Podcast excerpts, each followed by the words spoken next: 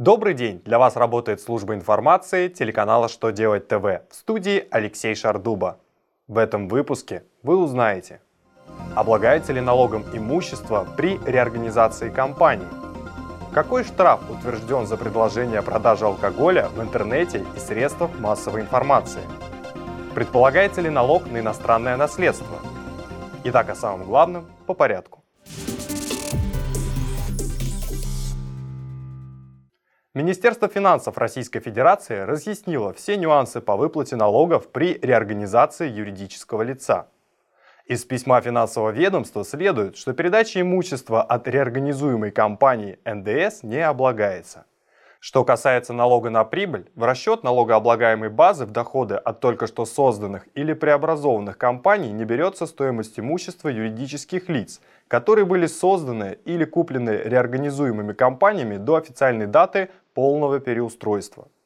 Расходами таких компаний считается стоимость имущества, которое было приобретено организациями до конца реорганизации. Общая сумма имущества рассчитывается, исходя из документации налогового учета передающей стороны. Новая система штрафования юридических лиц за предложение о покупке алкоголя через интернет и средства массовой информации вступит в силу с конца июля 2017 года. Согласно федеральному закону, сумма денежного наказания предполагается в размере от 100 до 300 тысяч рублей. Нововведение касается также дистанционной реализации спирта и спиртосодержащей продукции. Ранее Кодекс об административных правонарушениях Российской Федерации данной ответственности не содержал. Запрет касался только дистанционной продажи алкоголя. Финансовое ведомство напомнило правила налогообложения для наследников иностранного имущества. Согласно установленному правилу, доход, полученный в качестве наследства, налогом не облагается. В этом случае не имеет значения, где территориально находится наследство – в России или за рубежом. На НДФЛ это не влияет.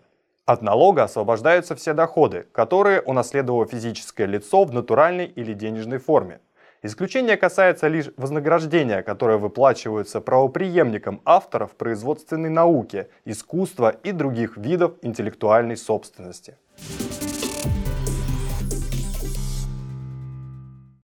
На этом у меня вся информация. Благодарю вас за внимание и до новых встреч!